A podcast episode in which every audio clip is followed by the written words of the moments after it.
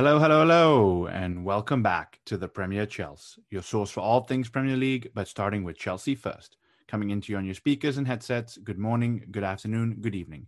I'm Jackie from Houston, I have Rahul here from Connecticut, and Alex in the windy, cold weather of Waterville, Maine. Hey Alex, how are you doing today? Doing very well, how about you? I appreciate you going through the extra mile by doing your episode today from outside to get the best internet coverage you can get today. No problem. Hopefully it's fixed soon. Yeah, we hope that it's going to be a little better audio for anybody listening. But Rahul, I'm going to bring you in because you're nice, warm, and cozy. So how are you doing tonight? I'm doing good. I popped my window open to kind of get the same feel as Alex.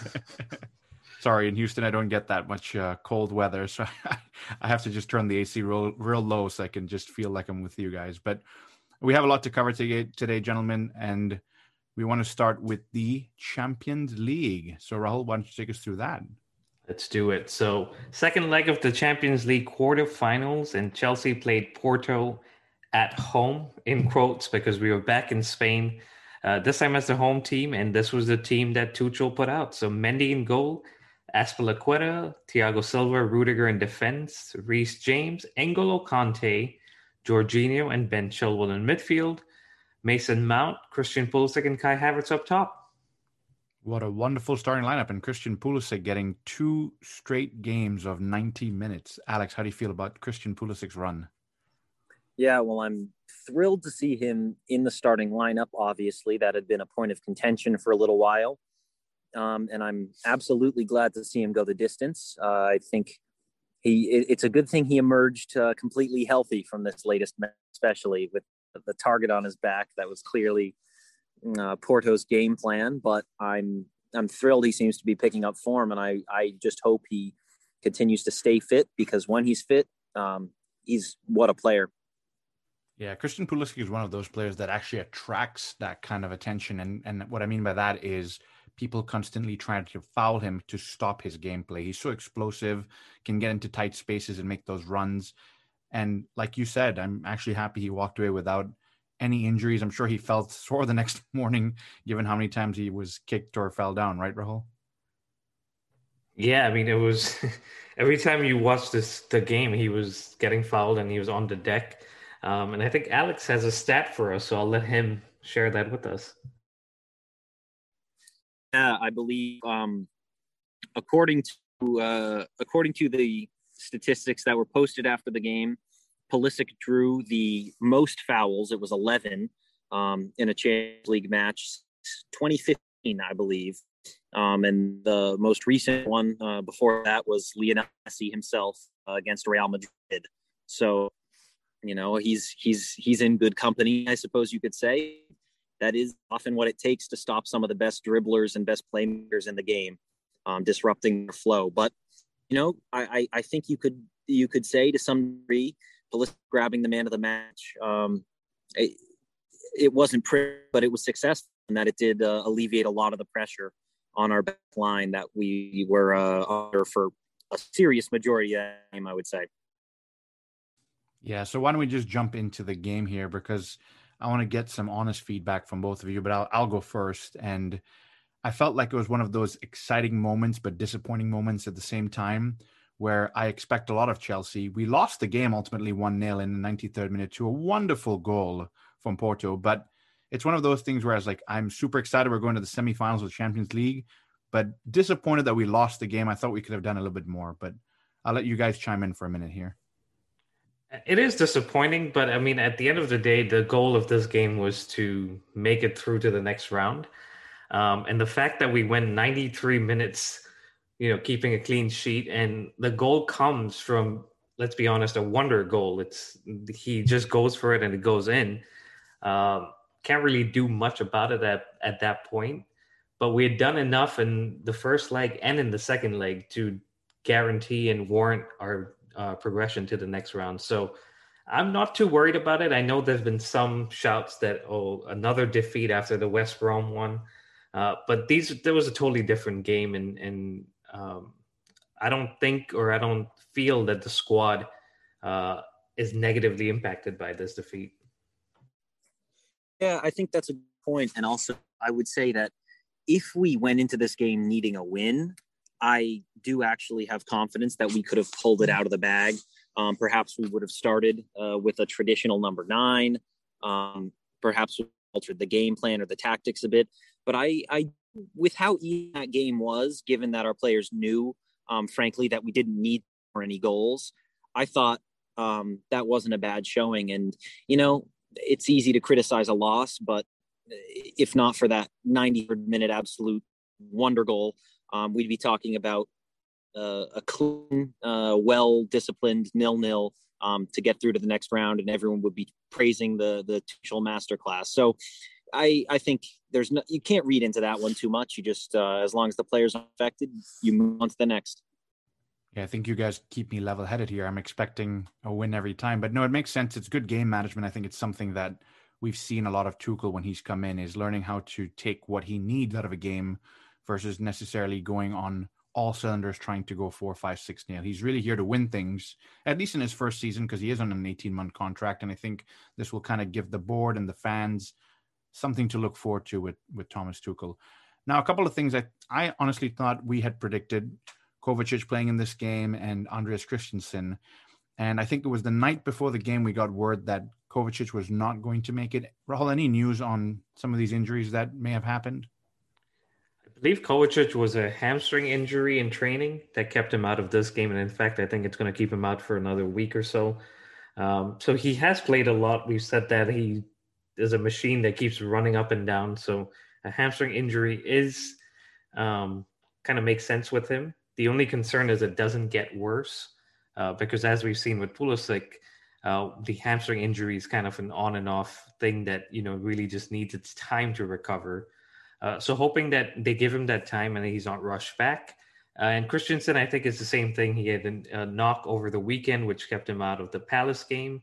And that just continued through here. So I don't think anything serious on both ends, but we'll keep an eye out on it. And hopefully they're both back and we have a fully fit squad. Yeah, and the guys that came in for Christensen and Kovacic in the form of Thiago Silva and Jorginho, wonderful depth in squad we have here, Alex, don't you say so? Yeah, I think it's really one of the first times now since Tuchel has come in that we've been able to fully appreciate that depth.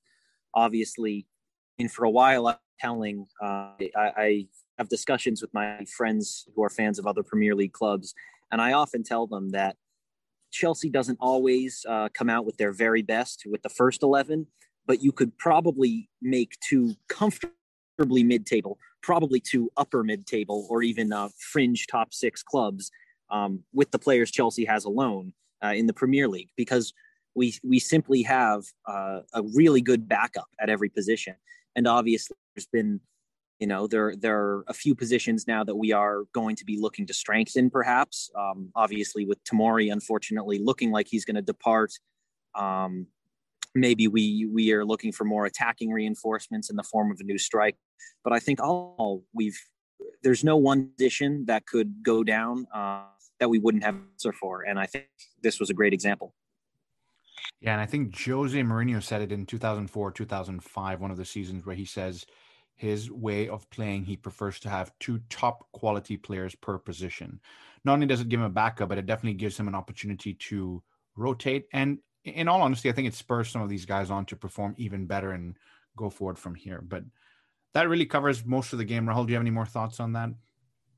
Not really. I mean, we got the job done. We almost could have won it at certain points, especially in that second half. But given that Porto had to come out and win this game, they only had 2 shots on target, one of them being the goal that they ended up scoring. So Tuchel's got to be happy with the performance and the team chemistry to, you know, just keep them out and keep them shut out for 93 minutes, plus the 90 minutes in the first leg. I think he's going to be pleased, and that's what he is going to take into the next round. Yeah, I only have one more question for you guys, but before I ask it, I'm going to say we are in the semifinals of the Champions League.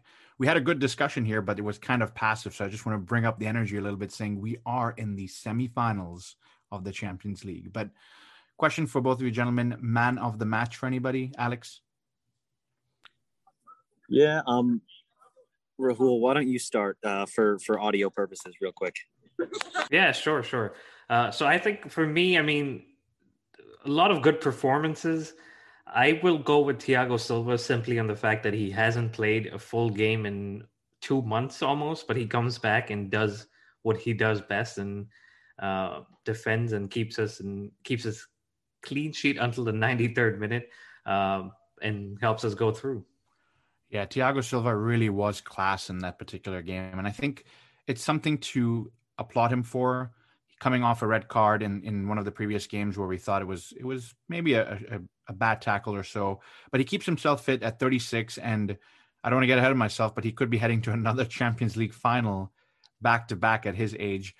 I'm going to go for a name here that I think both of you guys will be surprised with, and that's Jorginho.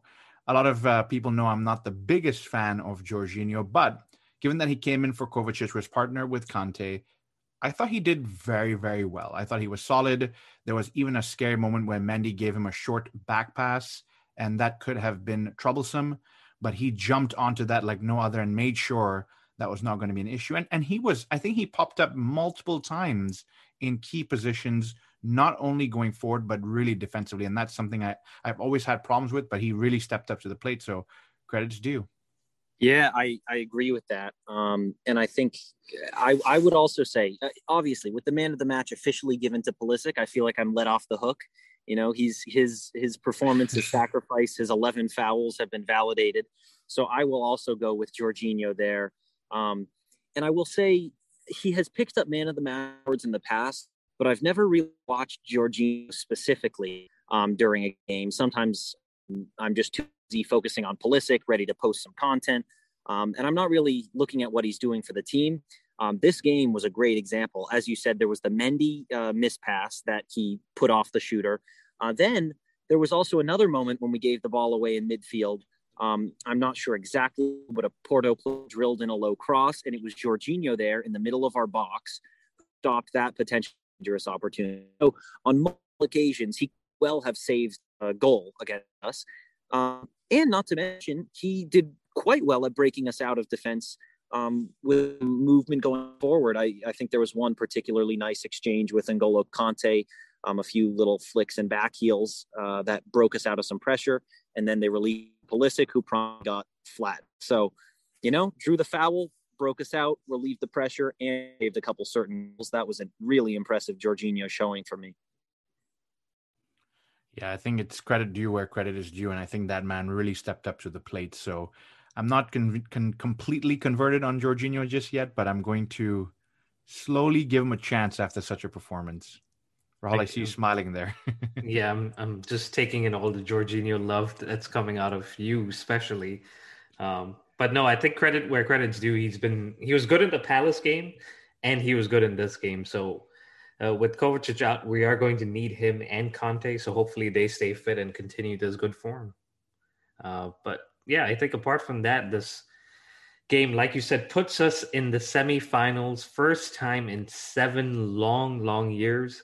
And couldn't have been done in a better way. I mean, you just saw the passion from the guys at the end when the final whistle went. And then you see, I just want to bring up a brief moment where Azpilicueta is being interviewed by Lee Parker and Mason Mount comes in and is like, come on. And like, we're going to the semifinals. And that's what you want to see. I mean, yes, you want to win the tournament, but also just getting to these stages and getting that experience for some of our younger guys is just perfect.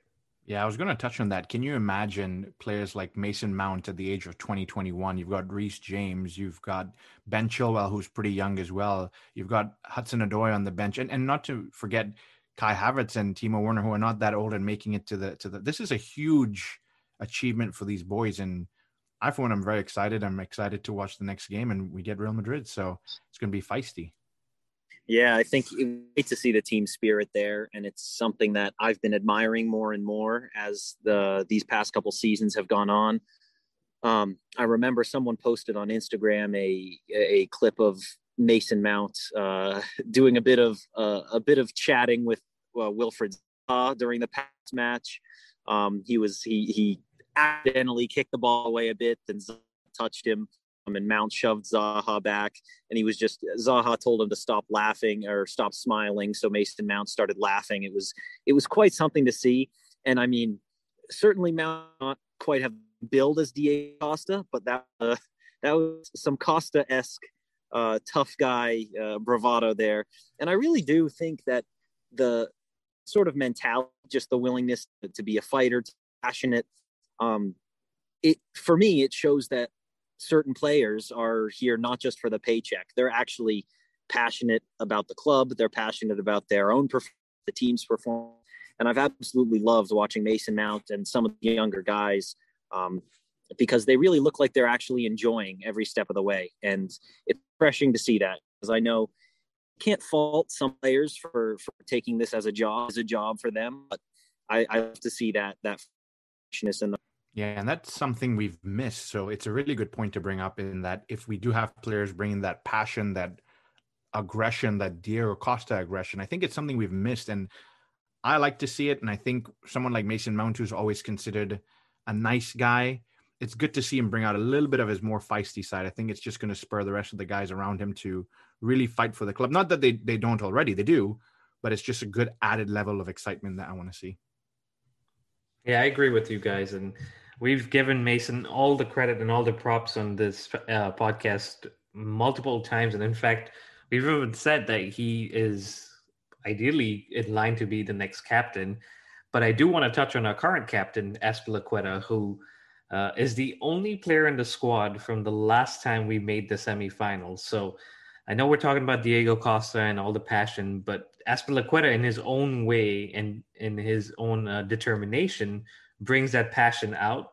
Now, it's not the same kind of cheekiness as a Costa or as a Mason Mount the other day, but this guy has done it all at Chelsea pretty much, apart from winning the Champions League. And I really, really hope that he wins that competition with us, because he deserves it. Yeah, for sure. Yeah, I think there was also a Tuchel press conference where he was asked who were the more, I believe he said Kai Havertz isn't that emotional of a player. He's pretty calm-mannered. He does his job. He's quiet, enjoys it, but he's not going to be out there pushing and shoving guys. But then he was asked who were his more emotional leaders. And correct me if I'm wrong, I believe he said Azpilicueta, Tony Rudiger, and who was Kovacic, I believe, was the third one named. Yeah. You know, you need someone on every team, at least, with a bit of a backbone in that regard. Stand up for players fouled, you know, talk back a little bit. You got to have some of that in a team with a top mentality.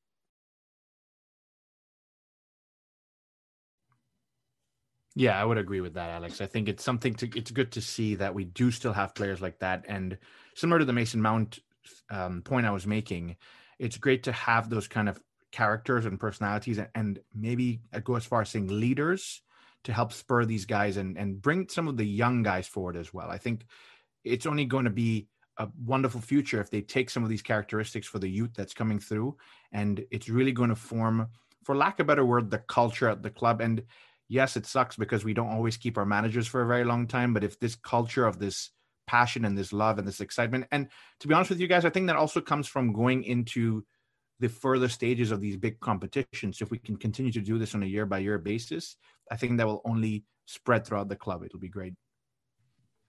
Absolutely. So I think that's a good wrap-up on at least our side of the quarterfinals. There were three other ones that happened, and so we'll start off with Bayern PSG, and I think, Jackie, you and Alex had predicted that Bayern may end up going through. They did win the game, but they lost an away goal, so PSG make it to the semifinals. Yeah, I think they just couldn't get enough goals, and maybe they're missing a little bit of Robert Lewandowski for this particular instance, where they need that big center forward to help sometimes pull them through. I think they were the better side. I think they were the better side in the first game as well. But that's the nature of the Champions League. It's knockout competition. Whoever scores the most goals and whoever scores the most away goals in this particular case, it really does add up. And I don't know if there's much to talk about in this particular game. Like I said, I think Bayern was better. It's going to be interesting to see how PSG fare up against the challengers in the semifinal, but let's talk about that game next. But Alex, your thoughts?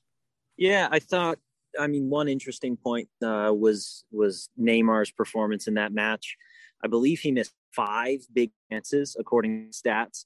And certainly some people were giving him stick for that. Some were praising him and saying he was extremely dangerous. I think it was you know, a bit of both. He was very lucky to have a shot hit both crossbar and the post. Missed several 1v1s, but he was pulling the strings all night. And that is somewhere where I do agree with, I think over the 2 weeks for sure, Bayern maybe deserved it.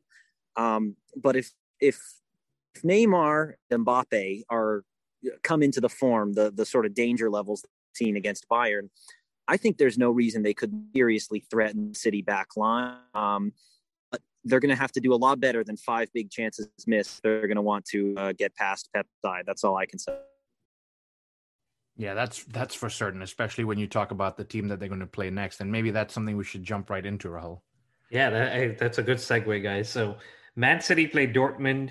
They were 2-1 up from the first leg, and they came into the second leg and conceded first, actually. So it was 1-0 from 17-year-old Jude Bellingham. So I just think about it. I was like, what was I doing when I was 17? I definitely wasn't playing in a quarterfinal of the Champions League.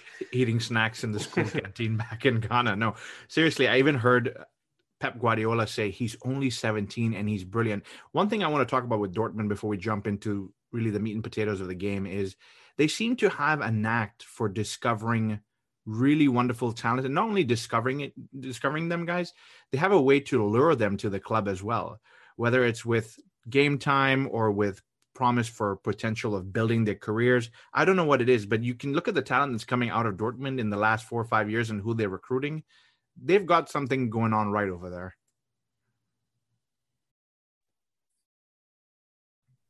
I agree with you. It's been their academy, or even there's just recruitment process, which is based on, the younger kids and bringing in kids that other clubs may not want to take a chance on, like a Jude Bellingham, who was at Birmingham City.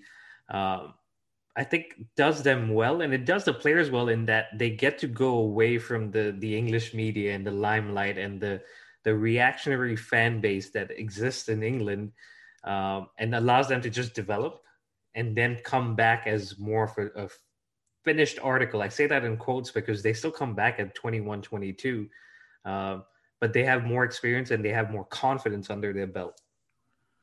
Yeah, you saw that obviously. Pulisic, my man, is a product of that Dortmund development. And I think it is, to some degree, I would say, it's the fact that they don't quite, Dortmund as a club, quite have the same prayer for success as some of these big English sides and big sides elsewhere in the world. Because I would say at this point, Bayern Munich are potentially expected to dominate the league every year. They're expected to pick up the cups. They're expected to pick up the Champions League at this point in time. It was a shock to men that they got dumped out by PSG. So I think the fact that Dortmund isn't always working under these very, very tight expectations. I mean, you saw at Chelsea, that's how we let KDB, Salah, Lukaku, those types of promising young players go, because the fans, the board, the owners, everyone wants instant success. So there's a bit of a trade-off there, but maybe Dortmund are in a position where they can take the trade-off and really develop some gems. Yeah, and on the flip side of that, moving on to the game now, it's as much as they develop all of this talent, like you said, the success didn't come, unfortunately, and they took the lead, Rahul, like you said, but what happened next? They did, and they held on at least for the first half, but then the second half, Man City turned it up. And in fact, I mean, Man City, like we said, create a lot of chances and just keep the ball in. When you do that, you end up, giving yourself opportunities to score. And they scored the first goal through a penalty. Emre Can, a former Liverpool player, kind of heads the ball onto his hand, hits his hand first. VAR gives the penalty. Morris steps up and scores 1-1, and then Foden right at the end wins it for Man City. Yeah, and really speaking about young talent with Dortmund, he's another great young talent coming out of Manchester City. So very good to see. We've talked a lot about young talent today, specifically with Chelsea, now going to Dortmund and Manchester City. And some of these boys have the option to actually make it over to the final of the Champions League. It's going to be incredible. But it ends 2-1, like you said, which overall they've won the game pretty convincingly. And they are going to move forward and play PSG, which we were talking about just a few minutes ago, which might be a big, big test for them. Absolutely. It's going to be the first time Pep Guardiola has taken Man City to the semifinals. So they've gone a step ahead, But now the real test is, which is, can they, you know, conquer that semifinal, conquer PSG, Mbappe, Neymar, Pochettino, who's actually knocked them out in the past, and make it to the final. So that's going to be an interesting one. And on the other side, so like I said, Chelsea made it through, and they play Liverpool. I beg your pardon. They play Real Madrid, who tied with Liverpool 0-0 at Anfield, and advanced 3-1 on aggregate. So I think all three of us were predicting this, that Real Madrid will see it through, and they did. Yeah, I'll just say one thing on the Real Madrid results. I think it's very similar to the Chelsea result in the fact that they went for the game management. They didn't have to go out of maybe second gear just to hold the game. They knew they had that 3-1 lead, and all they needed to do was just see it out, and very professional performance. I agree. And so that sets us up for the semifinals. We went from 4 German managers in the quarterfinals to just one, and that is Tommy Tuchel, who will face Real Madrid. And that brings back Mr. Eden Hazard, Courtois. I know some Chelsea fans don't have fond memories of him, but he was a player that gave his all for us. Yes, his departure wasn't the best, but he is coming back. And on the flip side, Kovacic and Alonso face Real Madrid. So a lot of similarities and familiar faces that will face each other. And this is the first meeting between these two sides since 1998, a Super Cup meeting, and the first time ever in the Champions League. Wow, you can't write this. It's brilliant. Like I said, I'm excited. Rahul, you and I grew up watching La Liga, and Real Madrid wore the Galacticos era back then. So you saw some of the likes of Roberto Carlos and Zidane himself, obviously, Beckham, Figo, but I'm excited to see them. They seem to be more of a footballing side than just a Galactico side. Don't get me wrong. They still have brilliant players, but I think it's going to make for a fun game. Yeah, I think this is going to be one to watch for sure. Two serious heavyweight clubs at the moment who are both capable of strong attacks, strong defense. I personally am going to be anticipating that Hazard return. I hope he does get to play against us. It's a shame there are no fans at the Bridge. I thought it was funny that Courtois said he wishes there were fans at the Bridge. I think that's easy for him to say, given that no one there, because certainly if I were there, in true Spanish style, I would be throwing those little rats at him. I've got no love lost. Maybe I need to get him to the David Luiz list and get him to block me on Instagram. But you know, we'll see. He certainly was high quality for us, but yeah, I think he could have handled that. So a couple of points here I'll make, and the first one is we Chelsea fans, we throw salary at players, so maybe we need to throw some salary at Courtois when we see him next. But there needs to be a story between you and Rahul at some point. So you've been blocked by David Luiz, you mentioned, and Rahul's been blocked by John Terry. So I think somewhere down the line. You two need to tell me what you're doing. How have you managed to be blocked by... I hope you did a wife joke. Oh, my goodness. I'm not proud of it, but it wasn't on the TPC account, so we're okay. Yeah. Okay. We'll unpack this in another episode and just have a Fair little fun enough. Trivia with it. Fair enough. I didn't think we would uncover this in the Real Madrid segment, but here we are. So yeah, Real Madrid Chelsea first leg on April 27th in Spain. It's not going to be at the Bernabeu, but always playing Real Madrid is exciting. And then the second leg, like we've been saying, and Alex mentioned that it will be at the Bridge. Unfortunately, no fans, but I'm sure everyone will be glued to their TVs watching and hoping that we make it through. And then the other semifinal, PSG Man City, first leg on the 28th of April. In Paris, and then the return leg on May 4th in Manchester. So the exciting times of the Champions League continue. Yeah, and we'll definitely review it as we get a little closer towards the games. For sure. So before we move on from the Champions League, I actually was interacting with a fan over on Instagram. Turns out it was a Man City fan, not sure what they were doing on a Chelsea account, but I guess they wanted to send this question in. So like I mentioned, Man City, first time they've made it to the semifinals under Pep. You know, they're hoping that they can win it, but the biggest mark against Pep and Man City has been that they've never won the Champions League, and that's something that will continue to happen until they win it. So I was talking to this fan, and this fan goes, he understands where that criticism comes from towards Man City, but he says, thinking about Chelsea, you guys have only won it once in the 18 seasons that Roman Abramovich has been manager. So he says, Chelsea kind of also have a poor record in the Champions League.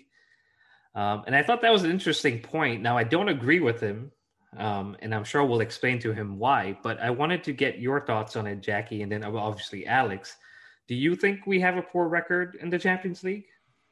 No, I do not. I think we have an inconsistent appearance record in the Champions League. And here's my thinking behind this. Since we've got acquired by Roman Abramovich, I believe that it's not about just winning the Champions League. Of course, you want to be like a Real Madrid and go 4 times winning the Champions League, 5 times, 6 times, and fill the trophy cabinet. But I think what remains to be seen is the number of quarterfinals that we've made it to, the number of semifinals that we've made it to, year after year qualification. And I think that's where the disappointment is we've got a couple of years in there, maybe because of the managerial merry-go-round, that we keep missing out on a season or two of Champions League. But I think all in all, Rahul, we've made it to maybe 6 or 7 seasons where we've made it past the quarterfinals. So quarterfinals or better, so quarterfinals or semifinals.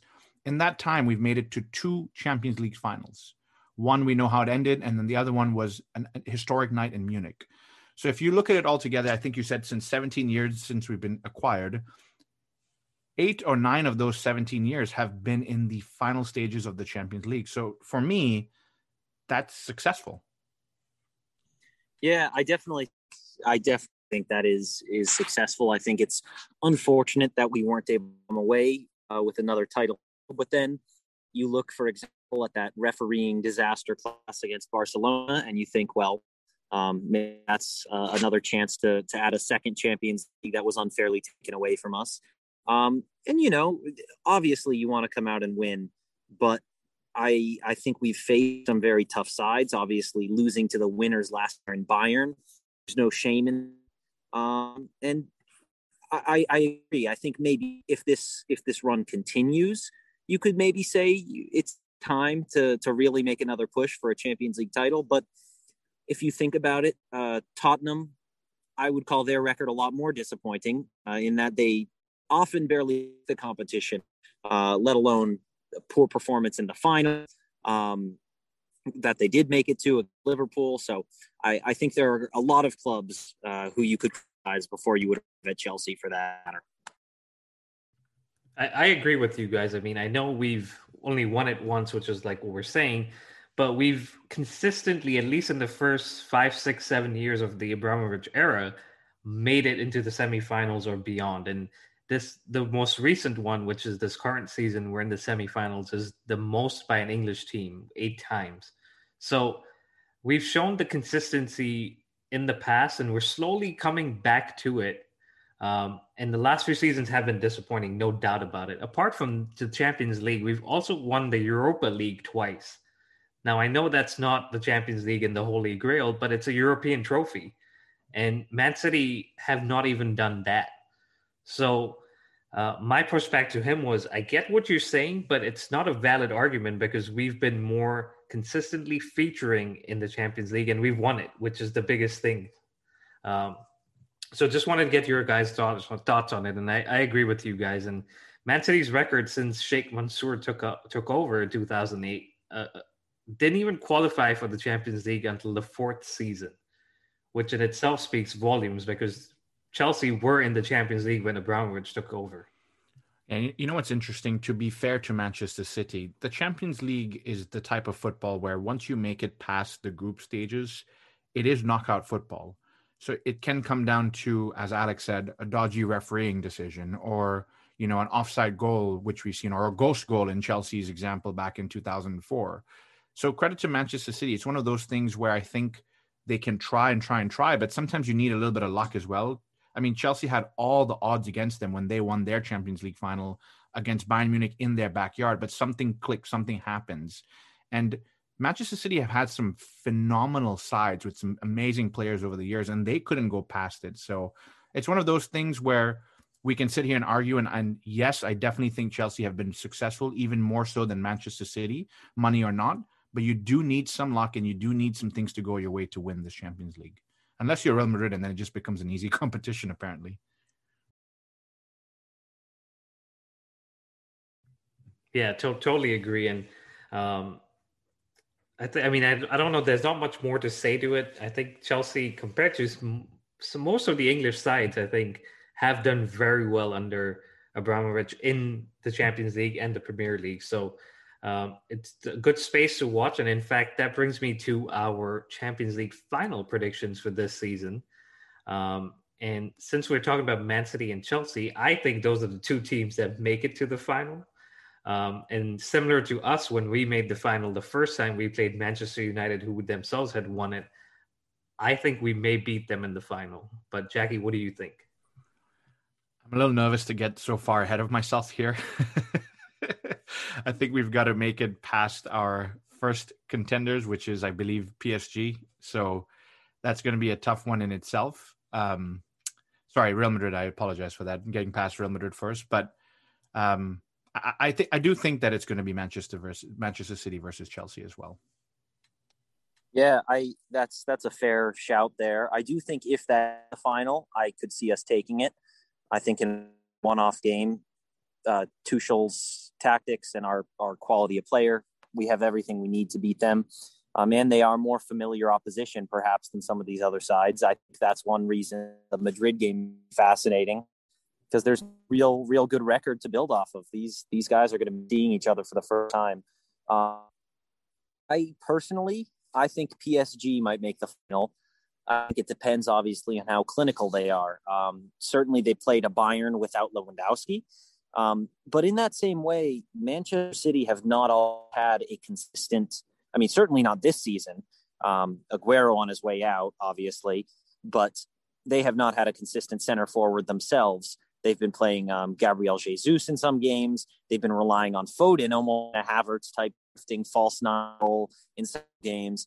I think, judging on Manchester City's most recent performance against Dortmund, I'm not entirely sure that would work against a PSG. I think they relied on a lucky penalty. Obviously, you could say they didn't have to come out and win the game, which is fair. That's maybe it was the same situation for Chelsea. But they had a very lucky penalty, thanks to Emre Can heading it right off his arm. And then Foden had an absolutely fantastic little bit of magic. But, I mean, the keeper was beaten at post. It was a bit of a mental turnoff off the corner kick. I'm not entirely sure that Manchester City have what it takes to get past PSG, but I suppose we'll find out. It's one of those that might be written in the stars. You've got Tuchel coming back to PSG. Tuchel has something to prove since he took PSG to the final last season and they just couldn't make it through. It certainly would make for a fantastic game if that would happen. Again, like I've said, going to this stage of the Champions League, anybody can beat anybody. It's knockout competition. The good news is if we make it past Real Madrid, and again, Rahul, I told you this, I'm crossing my fingers, not trying to get ahead of myself. If we make it past Real Madrid, it's one game, one night, everything to play for. And like Alex said, on his night, Tuchel can have the correct tactics and you only need one goal. Imagine Tuchel being the one that stops PSG from winning it again. That would be beautiful. Yeah, I think what's funny is you guys have told me that Tottenham are serial bottlers. Guess who the manager of PSG is? The previous Tottenham manager. That's true. That is true. But that's I think we had a good discussion on the Champions League, and the games are coming up, and I'm excited to watch them. In fact, I think Jackie and I may be together for that second leg. So we'll have to find a way to get Alex there, but maybe we'll do something special for that game. But moving on to the FA Cup semifinal, and guess who we face? Manchester City. And another semifinal. That's what we got to be excited about. I think we're having a good season considering some of the blips and the change in management and everything. And some of these things actually help get over the soreness of losing Frank during the season, I think, is getting towards the deep stages of some of these big games. So it's going to be an interesting game, and it's going to be at Wembley. So I am ready to watch this one. Yeah, I think this could be a very exciting contest. And, you know, as you said, it's great to proceed to deep stages of these competitions. It would honestly certainly hurt to be knocked out of the Champions League. But if we don't make it through, whether we're beaten in the semifinal or the final, I would love to see us grab at least an FA Cup. Firstly, that shuts up the Arsenal fans who are gloating over their little cup victory from solely because Pulisic got injured. One of the worst refereeing performances we've seen in recent history. Something about those ball refs. And we've got I think we've got to shut up the Man United fans who have reached all these semifinals and then in true Ole fashion have bottled, I think, God knows, at 5 semifinals now. I think they have failed to reach the final. So I think no matter what, a good FA Cup run would certainly help to soothe some of the pain of missing out on the Champions League this season.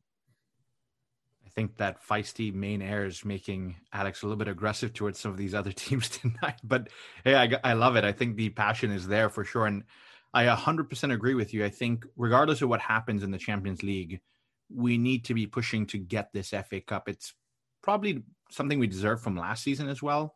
Like you said, to not necessarily for Arsenal fans, but I think we as a club need to be winning some of these things and getting to the final of some of these things and definitely pinching it. I agree. And the two clubs Alex mentioned, in fact, Arsenal and Manchester United are the two clubs that have made it to the final the most times. Arsenal with 21, Manchester United with 20. And if Chelsea win this game over the weekend, they would be the third highest on that list, making the final for the 15th time.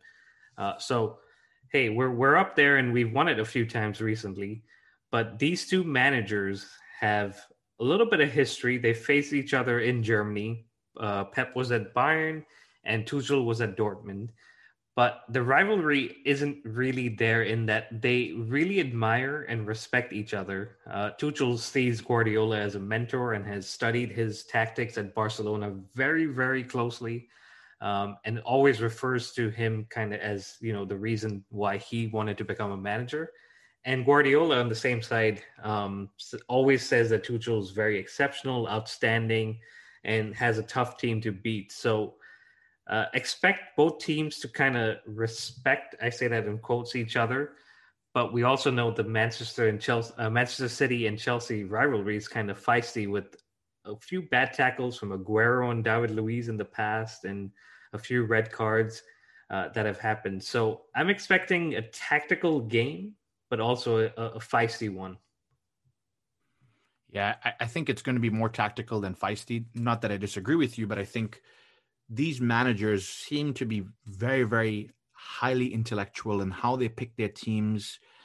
And my big concern, and I don't think this will happen, but my big concern is I don't want to see them try and cancel each other out, trying to predict what the other one's going to do, and then it makes for a boring game. Do I want to win 1-0 and take a boring game? Absolutely. But when the semifinals, I like to see some energy. It reminds me of games back in like maybe 2004, 2005, 2006, where we had those phenomenal FA Cup games and Drogba scoring, or it goes to the 128th minute and Lampard and Drogba combined for last minute goal against Manchester United. I mean, those are the things we need. We need some passion, especially with no fans in there. I want to yell at the screen and yell at the TV and get excited. Yeah, that's a good point. I think we take a 1-0 win with our eyes closed right now, but you know, if it's going to be exciting, we might as well enjoy it. So I like that. I would take a 1-0 too, but I don't know if it'll be that easy or that close. But let's just look at their run to the semifinals so far. So for Chelsea, we won against Morecambe in the third round, Luton Town in the fourth round, Lampard's final game, Barnsley in the fifth round, and then Sheffield in the quarterfinals. And Man City so far have beaten Birmingham in the third round, Cheltenham Town in the fourth round, Swansea City in the fifth round, and Everton in the quarterfinals. So that's brought us to this game. And Man City have won 6 of their last meetings with Chelsea in all competitions. And the last time we played them in the Premier League at the beginning of this year at the Bridge, they won 3-1. So hopefully we can get some revenge for that result and make it to the final. Definitely, for sure. I would love to see that, especially playing at Wembley, it's something where it's always time for a player to raise their game and put some of the results behind us. And really, we have been playing so well that I think that this is something I don't want to jinx ourselves here, but I think we can make it through. I really hope so. I think for Tuchel, it's got to be his biggest test in that he faces a team that's been together for a few years, a manager that's instilled his tactics and values into that team. And it's kind of the opposite of what Tuchel is doing in that he's just come in and he's trying to do all of those things, but it's been a few months and he's in the same position as Guardiola as in the semifinals. So, Alex, do you think this is the biggest test for Tuchel? Yeah, I think it's certainly a big one, though. Obviously, for a while now, we've been saying, oh, this is his biggest test. This is his biggest test as we faced Liverpool. I think we faced United. We've some of these big sides, Atletico. It's very good. Good to see. But, you know, I believe in him. As I said, it's something where, I mean, I can't even speak on it because I don't know what goes on in that mind of his. As you guys have mentioned, he's quite an intellectual. I've just got up those gears turning in his head, and he comes out with a masterclass. Because, frankly, we do have confidence in him, and I absolutely loved Frank Lampard as a coach. But I think that was one criticism. He's still learning. He's not quite as tactically adept as some of these other managers who have been doing it for a while. No such doubts there with Tuchel. So I'm hoping for a good one. Yeah, I think that's a good point. I think he's tactically ready for a game like this. And yes, we do say that it's a big test and it keeps moving on. But I think every test that he passed, obviously you're going to go to the next difficult test. And it slowly progresses. Like, I think Porto was one of the biggest tests till this week. So, I mean, do you guys want to talk about a predicted lineup maybe, Rahul? I'll go ahead and think. I think Tuchel's come to some understanding of his defensive line so far. So I'm going to start off with the defensive line, and then I'd like to see you guys maybe help me out with the final top three. Mendy in goal. I don't think we're going to see Kepa come in as the first choice till maybe next season. Azpilicueta, Thiago Silva, because Christensen might still be injured, and then Rudy. You've got the four of Reese James. Yep, I think Reese James will take this one just because he's been in good form and physically fit. I know Callum has been playing well there when called upon. Kante and Jorginho, and this is going to be an interesting one for Jorginho because Manchester City definitely have a lot of pacey players. And it's a toss-up between Alonso and Ben Chilwell, but I think he's starting to slowly favor Ben Chilwell, and he'll probably get this game. Now, the front three is really up in the air, so maybe you guys can help me out here. I think that's a solid base, and my only concern there is Kante, who I think Tuchel said if Kovacic was fit, may not have played that Porto game or the full Porto game. So the fact that he played 94, 95 minutes that night, hopefully he's fit enough and his hamstring's doing good that he can play against City, because if he's not there, I think Mount would play that position and that would make me a little nervous. Coming to the front three, I think Mount's got to be in that front three. I think he goes with Havertz as that false nine. And it may end up being a false nine versus a false nine, and it's who does it best. And the final position, I want to say Pulisic, but the fact that he's played Crystal Palace, Porto, I don't see how he plays a third consecutive game from the start, but Alex may correct me. Yeah, I mean, I think an ideal situation, if this isn't such a crucial FA Cup knockout match, go for... Well, you try to get Pulisic fast. Obviously, he's had some tough games, including getting absolutely battered by the entire Porto team. I think that you do want to be at a point. We obviously saw it with Eden Hazard, for example, in his pretty solid lack of injuries at Chelsea, his consistency, availability to be selected. I think for a top player, you do really want to see them able to play three game quick succession like this. Now, we're not talking about Eden Hazard. We're talking about Pulisic, who has here at Chelsea had a few issues. But, you know, as much as I know, maybe I should urge caution as one of his biggest advocates and fans. Perhaps I'm just too entranced by watching him play. I enjoy it too much. And if he plays a third game, even just 60 minutes of a third game, you really start to say, okay, this guy can be depended on. He can recover quickly. When he's fit, he can seriously string these together. And that's what you need. You want players you can rely on time and time again.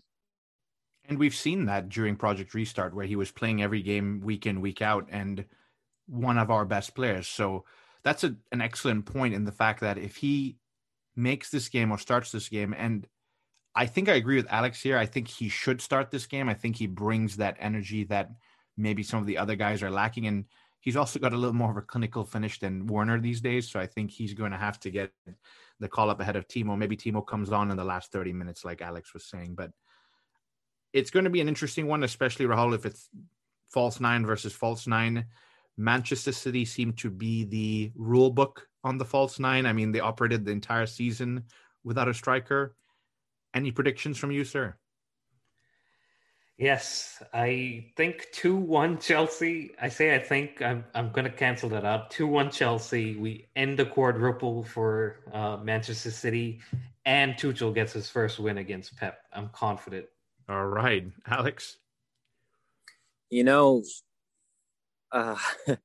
you're right. Maybe think about the outside air. I'm going 3-1. If Pep decides to be brave, if we go up early and Pep throws a little more at us, I'm going 4 goals for us. Wow. I think as soon as Manchester City come out to play, our players are in a good position to punish their back line. And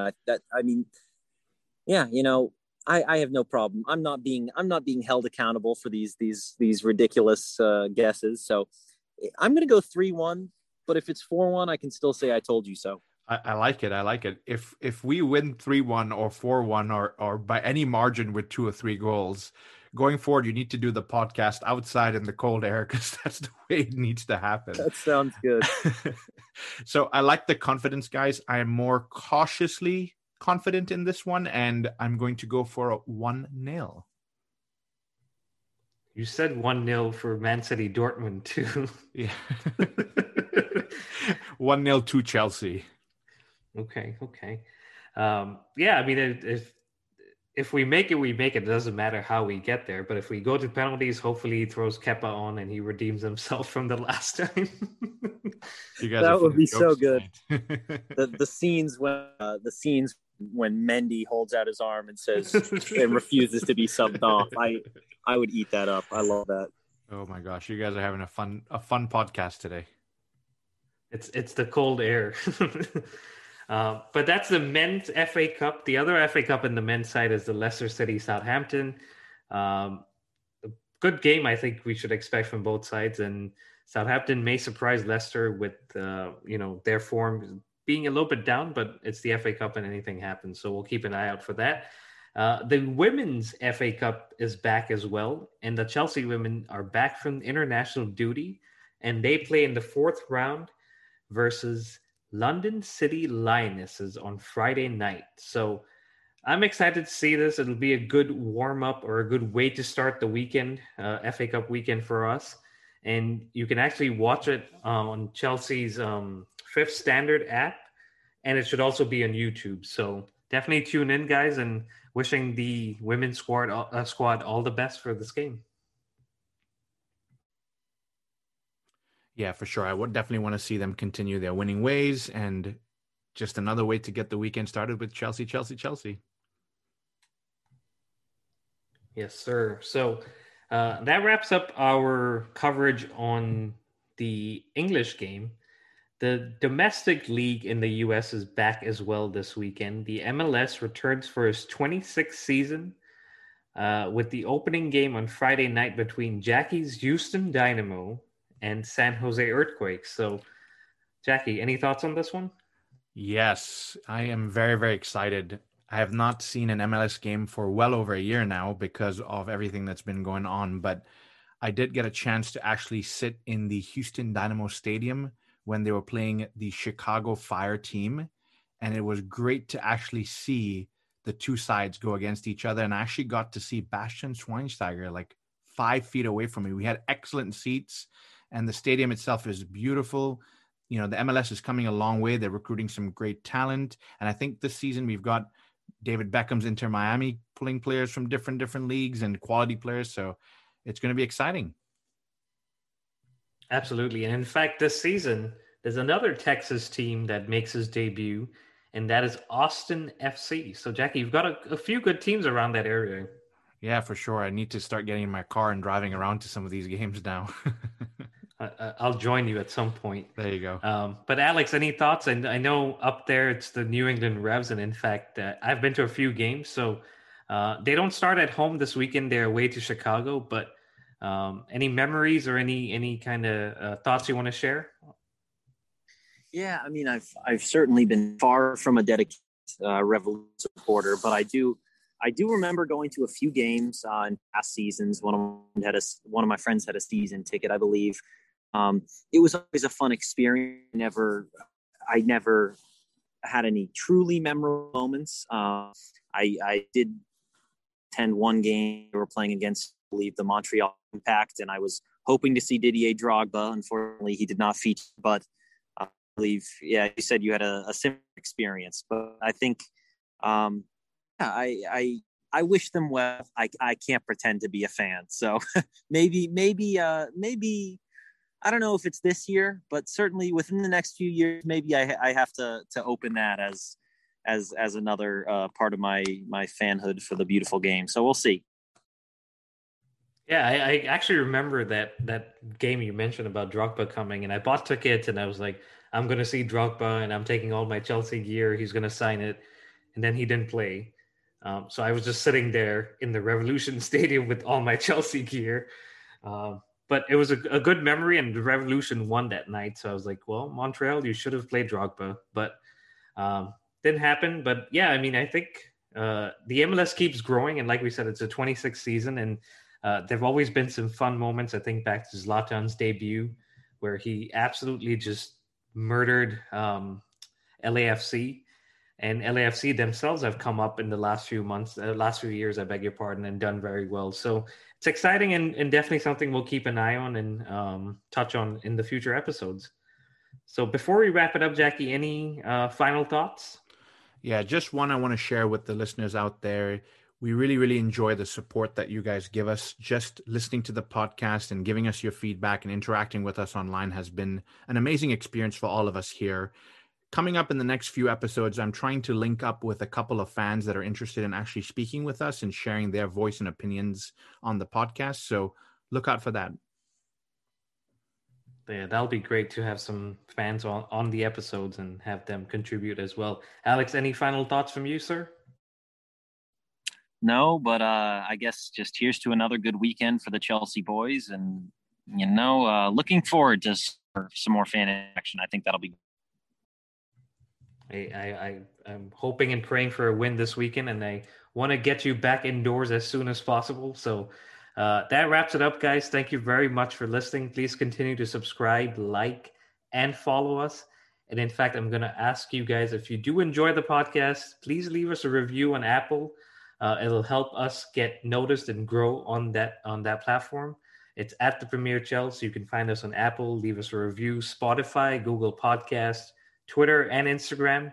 I did mention we were very close to 1,000 followers last time. We're still a little bit further away, but hopefully we can bridge that gap in the next couple of days. And we will be back on Sunday to do a City review and a Brighton preview. But until then, stay safe and up the Chels.